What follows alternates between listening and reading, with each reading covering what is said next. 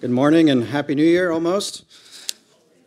My name is Tim. I'm one of the elders, and every once in a while we get the uh, privilege of filling in and sharing the word with you. This morning we will continue in Luke. We'll be in Luke chapter 2, verse 41 through 52. Uh, these last four weeks, we've been looking at the songs surrounding the birth narrative of Christ. Those songs sing that God is with us he will be our Savior, and that He is truly God and truly human.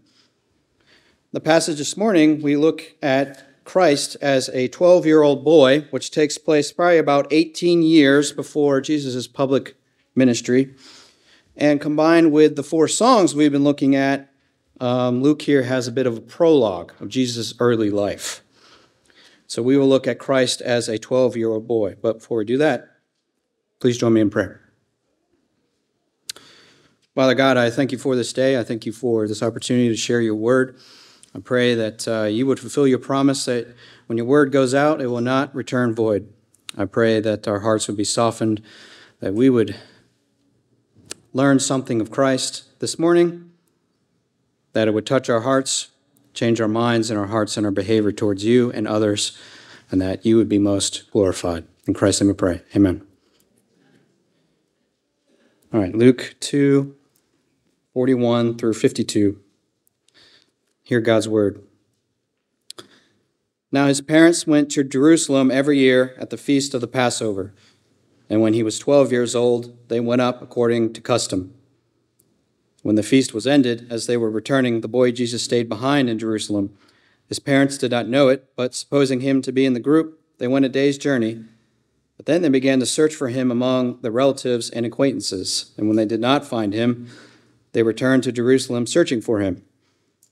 After three days, they found him in the temple, sitting among the teachers, listening to them and asking them questions. And all who heard him were amazed at his understanding and his answers. And when his parents saw him, they were astonished. And his mother said to him, Son, why have you treated us so? Behold, your father and I have been searching for you in great distress. And he said to them, Why were you looking for me? Did you not know that I must be in my father's house? And they did not understand the saying that he spoke to them. And he went down with them and came to Nazareth, Nazareth, and was submissive to them. And his mother treasured up all these things in her heart. And Jesus increased in wisdom and in stature and in favor with God and man. So here we have this story of Christ as a 12 year old boy. And as I like to do, I like to ask questions of the text and the first question I would like to ask is how do we get this story? How do we have it today? How is it recorded in the scriptures? I think our answer we see in verse 51. Mary, his mother, treasured up all these things in her heart. This is the second time this phrase is used in Luke, at least in English. The first time is in chapter 2, verse 19, in reference to the shepherds telling Mary and Joseph what they heard about the angels from Jesus, that Mary had treasured those things in her heart. The sense, I think, is that Mary kept or preserved or highly valued these events from Christ's life. So possibly Mary remembered this story from Jesus' childhood and she told it to people and it was passed down. Or perhaps Luke, who is the author of this gospel, he interviewed Mary. Maybe he pulled out his first century microphone and his first century camera sat Mary down and asked, Tell me something about Jesus and his childhood, something that you remember. And for Mary, this event resonated with her, and she recounted it to Luke, and Luke wrote it down. At the opening of the Gospel of Luke, in chapter 1, Luke writes, He compiles a narrative from eyewitnesses to write an orderly account. Luke does research, he interviews people, asks questions, records stories. He is a compiler using his own skills and research methods and his own style to record events from Jesus' life. And so we have this account here Jesus as a 12 year old boy. It is the only story of Jesus as a young boy that is recorded anywhere in the New Testament. And as a quick aside, you may have heard of some other ancient texts uh, recounting Christ as a young boy, uh, certain lost gospels or Gnostic gospels. Don't believe them. Uh, they are written late, much later than the apostolic writings, and the character in those stories is nothing like Christ in, in the scriptures. And so we have here the only event um, from Christ's life as a young boy. Luke thought it important to include this story, but why? So let's read on and find out. If we move back up to verse 41. His parents went to Jerusalem every year at the feast of the Passover. So we learn something about Mary and Joseph that they were very pious, that they were very careful to observe God's laws, and they went up to Jerusalem from Nazareth. Um, for them, it was probably a difficult journey because they were poor. But despite this, Mary and Joseph obeyed God, kept his commandments, and attended the feast of the Passover each and every year. They bring Jesus along with them too. We don't know if this is his first time doing this or whether uh, Jesus went with Mary and Joseph each and every year. Some Jewish historians say it was the father's duty to take his son to the Passover a few years before the son re- reached age 13, so that the, the young child would have a better understanding of the Passover. And at age 13, according to Jewish custom, a boy became responsible for himself as it pertains to keeping the law of God. So some scholars say that is why Christ is with Mary and Joseph, so that he can learn more about the Passover. Now, the feast itself could go on for about seven or eight days. Mary, Joseph, and Jesus would go up from Nazareth, go into the city, do what they need to do, and then they would return home. Um, just as a reminder, the Passover, what was it? It was a feast. It was a reminder of God passing over houses that had sprinkled the blood of the Lamb on their doorpost when Israel was enslaved in Egypt. Those who had the blood on the doorpost, the angel of death passed over them and did not kill the firstborn. It was a reminder of God's deliverance through sacrifice, and it was a foreshadow of Christ himself, the Lamb of God that would deliver his people. So this feast was remembered by the Jewish people year after year. So his family is in Jerusalem for Passover. And let me give you a, a, quick picture of what the city might feel and look like during Passover time. So there were bleeding lambs everywhere. As we heard earlier, uh, I think Tim Coyle said a quarter of a million lambs were being sacrificed. A quarter of a million lambs. There were people everywhere. The city's population would swell to hundreds of thousands of people. Standing room only on the city streets. Hustle and bustle everywhere. Jesus, Mary, and Joseph would be jostled by the throngs of people each and every step they took. So think of Dog Street on the 4th of July during fireworks, just a lot worse. Merchants would try to sell lambs to the traveling people. People would try to buy their lambs. Lambs are being killed, eaten, their blood sprinkled. Jesus, the Lamb of God himself, as a boy, he would see the sacrificial lambs being slaughtered. The people swelling the city and sacrificing their lambs had no clue that the Lamb of God was walking right among them as a little boy. These swells of people would come in and go out of Jerusalem into what are called caravans, or very, very large groups of people. So Mary and Joseph, they returned back to Nazareth after the feast, after the feast ended. And verse 43 says that Jesus stayed behind in Jerusalem, and his parents did not know it. So after a day's journey, his parents began to search for him. So here, here's kind of a timeline of, of events according to the text here. They finish the feast of the Passover. Then they leave Jerusalem in the large caravan, Mary and Joseph. Some scholars say that the women and younger children would go in groups first, and then the men and older children would go in groups second, and they would fall behind the first group. So Jesus is he's 12, and he's actually kind of right in the middle of both groups.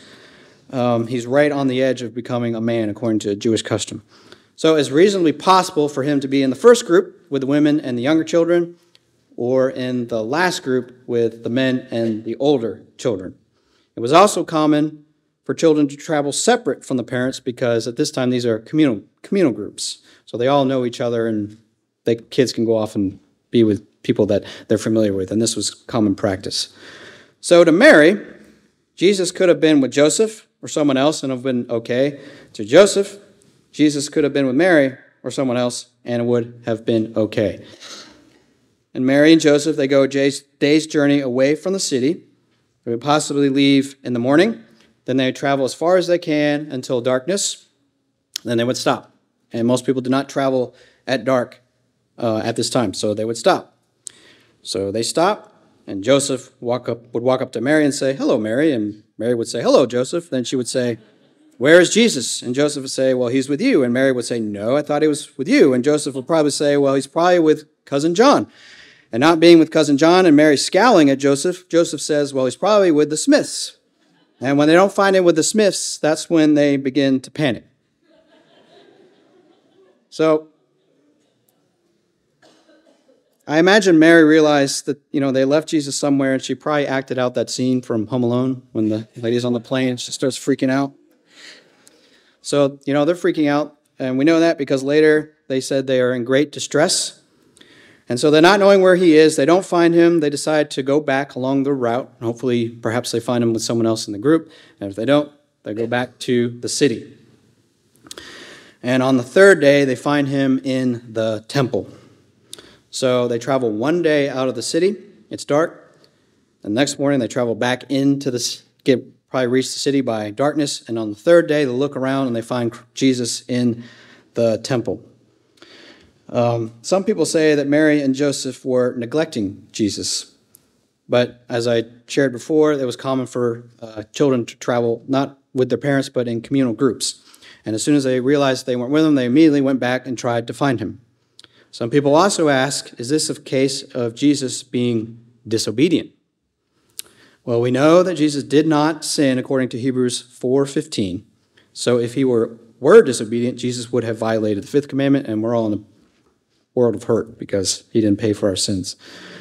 Um, if he wasn't being disobedient, why did Jesus stay behind? In verse 43, the word stayed there. The verb appears to be active on Jesus' part. He actively stayed behind of his own accord. He wasn't scrambling because he got separated from his parents, and he wasn't disobedient. So, why did he stay behind? So, Mary and Joseph, they find Jesus sitting in the temple. The feast has ended, so the hordes of people probably would have died down by now, but I have no idea how they found him. However, they did, it was in at least a part of the temple that Mary was allowed to go in. In verse 46 says Jesus is sitting among the teachers, listening and asking questions. In verse 47, all who heard him were amazed at his understanding and answers. So in those days, you'd have the feast of the Passover. Then the people would leave, but if you wanted to stick around and talk to the teachers, you were able to do so. The teachers here are probably the leading theologians of the day. Some of them may have come in from out of town because of Passover, and now people have an opportunity to talk with these theologians that they would not normally have. And so perhaps that what, what is Jesus is doing. Um, but he's also, he's also asking questions of the teachers. And for me, two questions come to mind. The first is, what sort of questions is Jesus asking? And the second, why would Jesus, who is God, need to ask questions? Now, the first question, what sort of questions is Jesus asking? Perhaps he's asking questions about the significance of the Passover. What does this mean? What does that mean? Is Jesus seeing the thousands of lambs being slaughtered before his eyes, the blood being sprinkled, and asking questions about the Lamb of God? John MacArthur says this Jesus would have wanted to know how the teachers viewed the Old Testament. He would have wanted to know how they viewed the prophecies regarding Messiah, how they viewed the sacrificial system, how they viewed the law of God. So he's asking questions. We go from verse 46 to verse 47. Jesus asking questions to giving answers. And so here we have a Jewish method of teaching and learning, and how it worked in the system went like this. So you have a student and a rabbi. The student would ask a rabbi a question, and often the rabbi would answer the student with a question. Then the student would have to provide an answer, which would show the rabbi how well the student is comprehending a subject. So Jesus would ask a question, the rabbi would answer with a question, and then Jesus would give an answer. And his answers were amazing, the rabbis. So Jesus being 12, he is almost or around the age of our communicant kids. So imagine for a second the kids in our church stumping us parents. Imagine these same kids knocking the socks off of, say, R.C. Sproul. Or how about making John Calvin speechless? That is the sense I get here of Jesus responding as a 12 year old to the leading theologians of the day. He's extremely wowing the teachers. And so that, that's the first question. What sort of questions is he asking? The second question why would the Son of God have to ask questions? Well, Jesus is truly God, and he's also truly human. We must remember that he came to this earth as a child, as a baby, as an infant. He was born from a woman. He grew up. He ate. He slept. He walked, he got hungry, he got tired, he got thirsty. He was truly human, and so he, so he had to learn. Jesus, in this passage, is learning as a student. He's learning and growing, and Luke, I think, is building upon those four song passages we've looked at, showing us how Jesus grows physically, but also grows in understanding. So, Luke, throughout his gospel, he actually traces his, Jesus' growth of understanding throughout his gospel and Jesus' visits to the temple. Luke's gospel has three accounts of Jesus visiting the temple. The first one we've heard about last week, when Jesus was brought to the temple by his parents, he was offered as an infant. He is brought before the temple while he is a helpless baby. One scholar puts it like this At the temple at this time, Jesus as a baby was the Word, capital W, the Logos, the Word without a word. The eternal Word who could not utter a single word. That's his first visit. The second visit, here Luke records that the temple is here when Jesus is 12, and he's asking questions and giving answers. The fact that he's asking questions means he doesn't know everything, he is learning. The Son of God had to learn. Luke is at pains to show that Jesus is truly human and truly learning. The infant who couldn't speak is now able to form questions, but also give answers. Jesus had a human mind. Um, so often, I think sometimes we implicitly assume that Jesus had some sort of hybrid mind thing going on. We say things like, He's God, of course He knows. Um, but we forget, in order to be truly human, he must have had a truly human mind, which means, according to his humanity, humanity, he doesn't know all things, he has to learn things. The early church knew this, responding to a heresy in the fourth century that said that Jesus did not have a human mind. The theologian Gregory of Nazianzus says this Have you placed your hope in a Jesus who was a human being but lacking a human mind? Then you yourself are truly mindless. If Jesus doesn't have a true human mind, then he's not truly human. He's not like us in all ways, accepting sin, and therefore he cannot be our substitute. So Jesus is learning.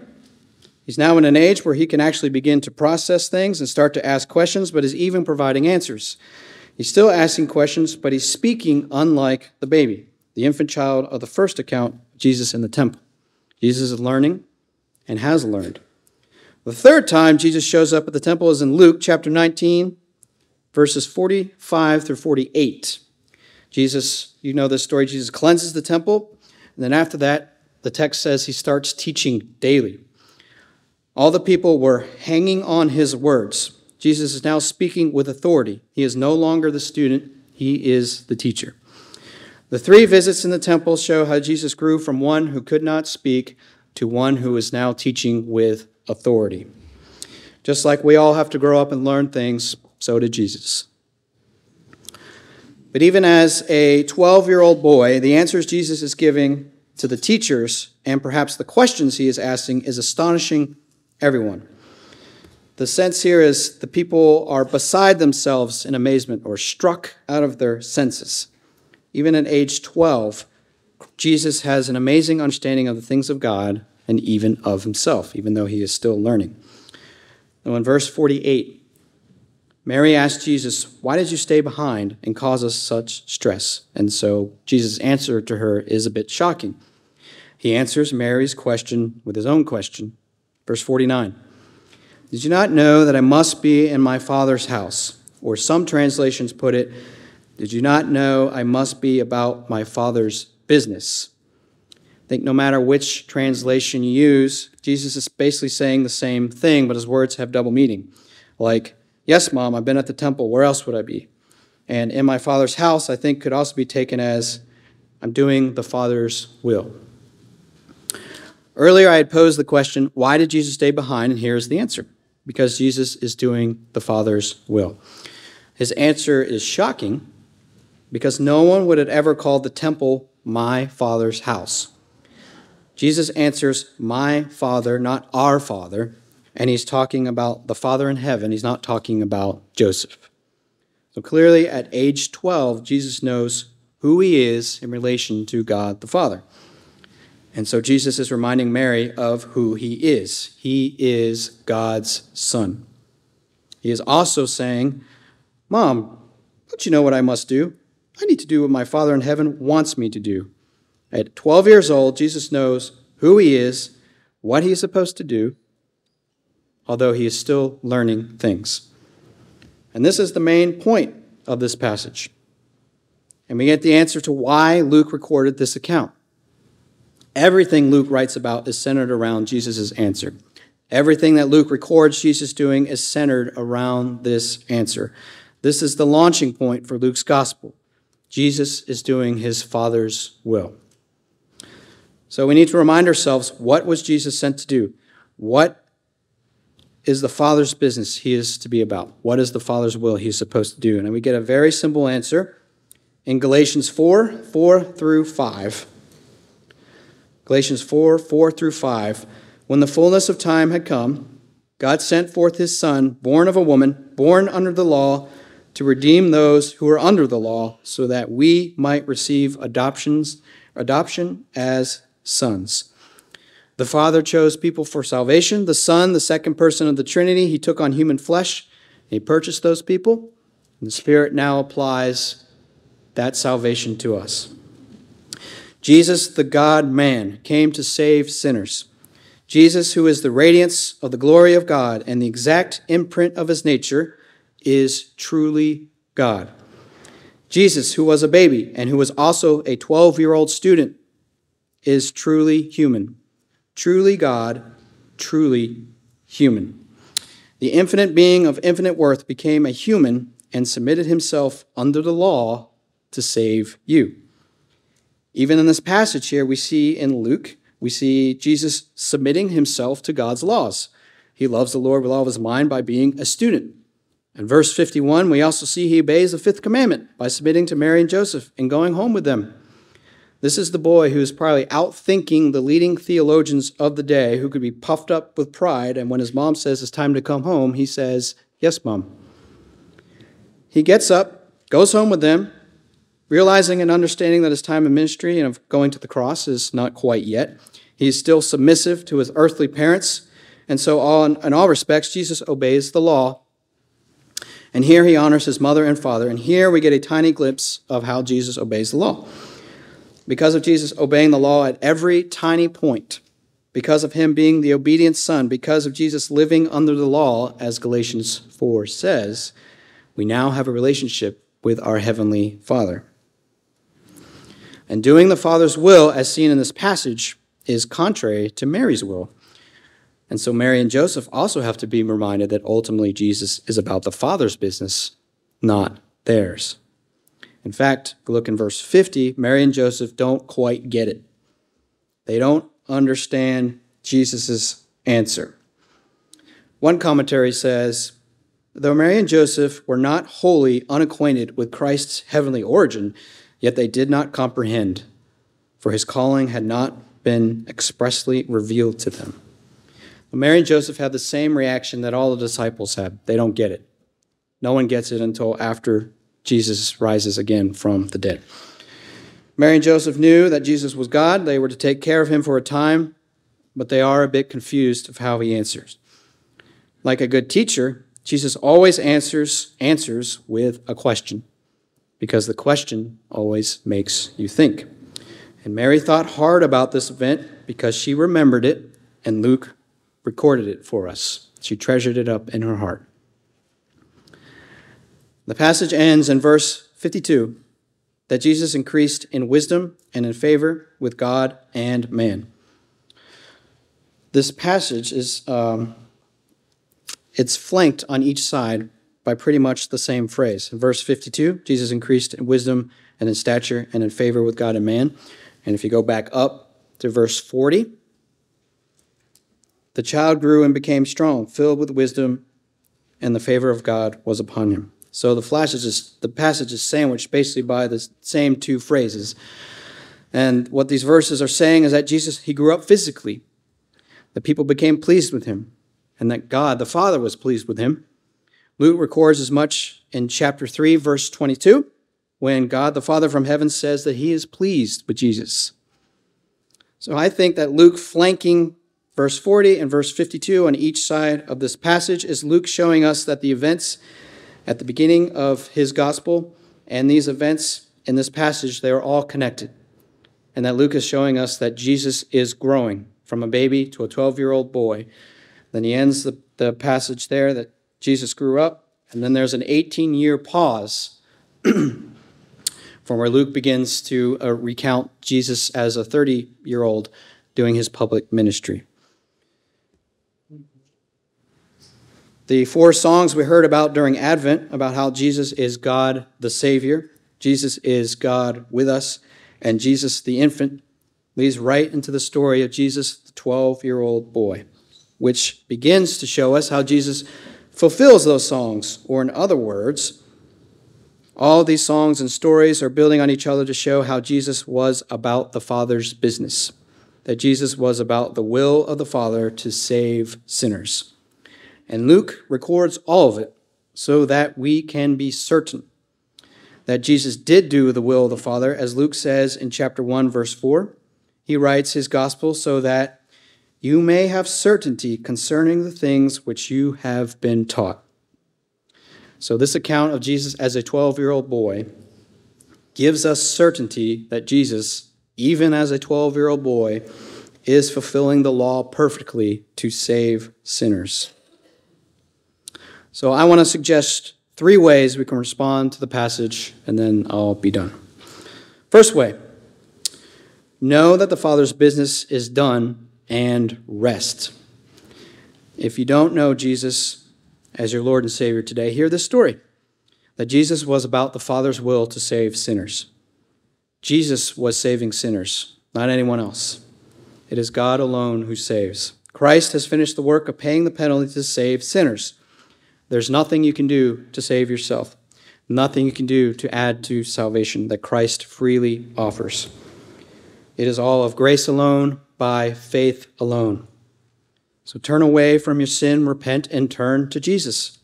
Trust and have faith in Him and His work for your salvation. If you do know Jesus, rest. The work of bringing you into relationship with God is done. You did not earn it, and you cannot unearn it. Don't try to gain God's approval, you already have it. If you sin and feel like God doesn't love you, turn to Him. Remember, He always and already does love you. Don't try to do Jesus' work that He has already done and finished. The work He did is given to you, so chill out and rest. The second way we can respond is you, all of us, be about the Father's business. Because we have been saved now we should be about the Father's business. Not to earn your salvation, you already have it. And so, what does that mean? It means to love the Lord with all your heart, soul, strength, and mind. Or to put it another way, obey his commandments. Or to put it another way, worship God. Or to put it another way, to glorify God and enjoy him forever. So, what are some ways we can be about the Father's business? We can pray, we can serve others, we can sing, we can equip, we can do what God has called us to do. And more specifically, we get an example from this text. Just like Jesus did, we can learn and grow in understanding. We can use our mind for the glory of God. So, I just want to give quick examples of some ways we can learn. So, I'm going to break this down by age group. For our children who are Sunday school age, ask your parents a billion questions. Grab their pant leg and say, Mom, did Jesus really eat fish and take naps? Ask your Sunday school teachers questions. Remember your catechism questions. And then we've got a whole bunch of books in the library for children's age that your parents can check out and read. For our older children, including our communicant age kids who are about the age that Jesus is in this passage, do like Jesus did. Sit among some teachers, list like your parents, and ask more questions. But more importantly, listen. Listen. Find someone to disciple you. Try to start piecing the scriptures together, like how does the Passover meal that Mary and Joseph went to in this passage fit together with the story of Jesus? And why does that matter when I go to school or I play my sports? And to adults of all ages, also ask questions. Ask questions of people who are wiser than you in the faith. Ask questions of the scriptures while you're reading them. Find someone to disciple, or better yet, disciple someone else. You will be amazed at how much you learn when you have to teach it. Evaluate resources that we have here at this church for elders, deacons, staff, ministry leaders, books, and dare I say it, read a systematic theology. Um, they are not textbooks, they're really devotionals because they have scripture on every single page. So don't be scared that they're so big. Um, we have tons of resources you can avail yourself of and take part in that. Be like Christ and uh, use your mind to the glory of God. No matter your age and your learning, pray and ask God for wisdom, like Solomon did. How do I take these things and apply them to my life?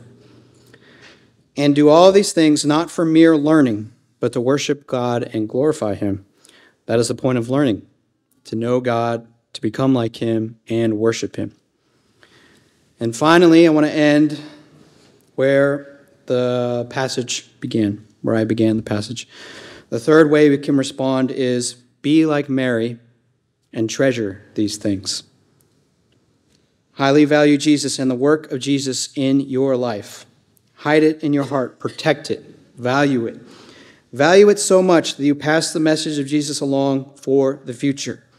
Count it as the greatest thing in your entire life greater than your life's circumstances. Count it so important that if everything around you fails your house, your job, your country, your health you can say, But Jesus lived and died for me, and God loves me, and that is enough. Let's pray. Father, I thank you for this account that you have recorded for us of Jesus as a 12 year old boy being about your work of saving sinners like us.